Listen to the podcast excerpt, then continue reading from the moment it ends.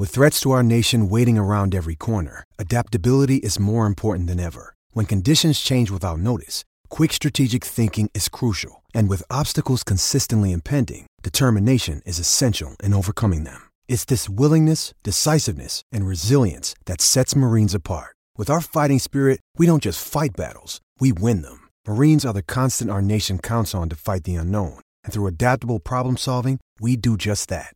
Learn more at marines.com. Don't be picky, just be happy with this.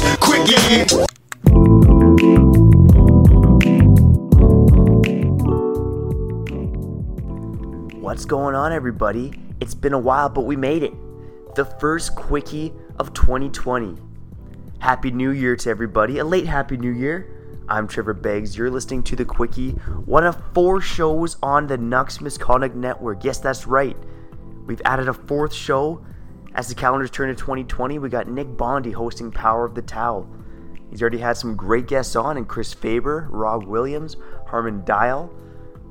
Again, one of four shows on the network. You get Power of the Towel, you get The Quickie, you get Silky and Filthy with Kyle and I, and of course, you get Kyle Bowen hosting Sipping on a 40 after every Canucks game.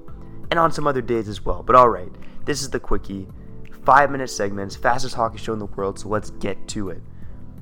There's two teams in particular that fans should be watching coming out of the All Star break. Two underachieving teams. And the question to ask is which of these teams is going to have the stronger finish? Now, the two teams I'm looking at are the Vegas Golden Knights and the Toronto Maple Leafs. And to be honest, when there's hockey games on on a Thursday night or Saturday night, and you got 12 games to choose from, two of the teams I'm looking at tend to be Vegas and Toronto. They are two of the most exciting teams in the league, which is great for a casual fan, but is not necessarily good for fans of those teams. Now, the Vegas Golden Knights are holding on to the last wildcard spot in the crazy Pacific Division. Who knows? They could be first place in, the in the division by the end of the week. But it's been a weird season in Vegas. I talked about it on Silky and Filthy, how the fire of Gerard Gallant was probably the worst move in the NHL this season. Everything points to Vegas being a good hockey team still. They control possession, their special teams are okay, but again, goaltendings are coach killers. And right now, Vegas ranks in the bottom 10 in save percentage, both overall and at 5 on 5. Now, one team who has a very similar problem is the Toronto Maple Leafs. They also sit bottom 10 in save percentage as well.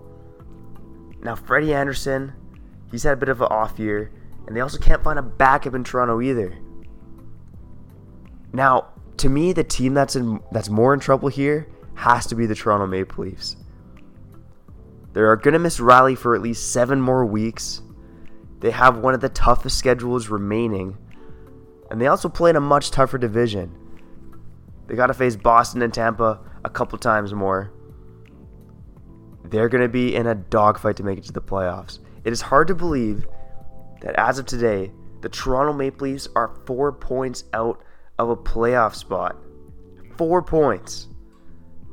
And they're trailing some good teams. Carolina, the team that made it to the conference finals last year, is clinging on to the second spot, but their goal differential is plus 27, whereas the Leafs are only at plus 11. It's not going to be easy for Toronto to get it done. This is going to be a big test for the Matthews, the Nylanders, the Marners of the world. But the problem is they can't play defense. Now, one bit of positivity for both Vegas and Toronto is that they're still both creating more scoring chances than they allow. The run and gun hockey is still working out in their favor. Although they're giving up scoring chances, if those teams can keep piling on chances more than the opposition, chances are they're going to win hockey games. Now, Vegas, they do have a bit of an easier path to the postseason. Again, they're fifth in the division right now, but they're still only one point behind the Vancouver Canucks, who sit in first. The Pacific is going to be a gong show. I still think Vegas is going to win, yes, win the Pacific Division. They're too good of a hockey team not to get it done.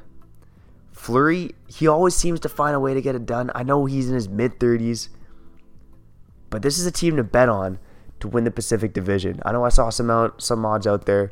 They're plus 400 to win the division. Go snag those odds if you like to gamble the monies. The Toronto Maple Leafs, man, I still think they're going to make the playoffs. But holy, would that be a story if they fire Babcock and they still miss? Yeah, the team that could easily catch, obviously, is the Florida Panthers in the Pacific. They're only four points behind them right now. Those are two of the most highest scoring teams in hockey. They both have similar problems in goal. And again, if if Toronto's not going to make it into the third in the Atlantic, I see them maybe sneaking in as the second wild card. I'm not sure how much faith I have in Columbus, even though Elvis Merzlikins is the hot hand right now. But the, somehow the Leafs find a way into the playoffs. It's gonna happen. It's gonna happen. Anyways, good storylines to watch there between the Maple Leafs and the Golden Knights. I'm excited to be back on the Quickie. Excited to be back providing content for you on the Nucks Misconduct Network. We'll catch you again soon. This is Trevor Beggs on the Quickie.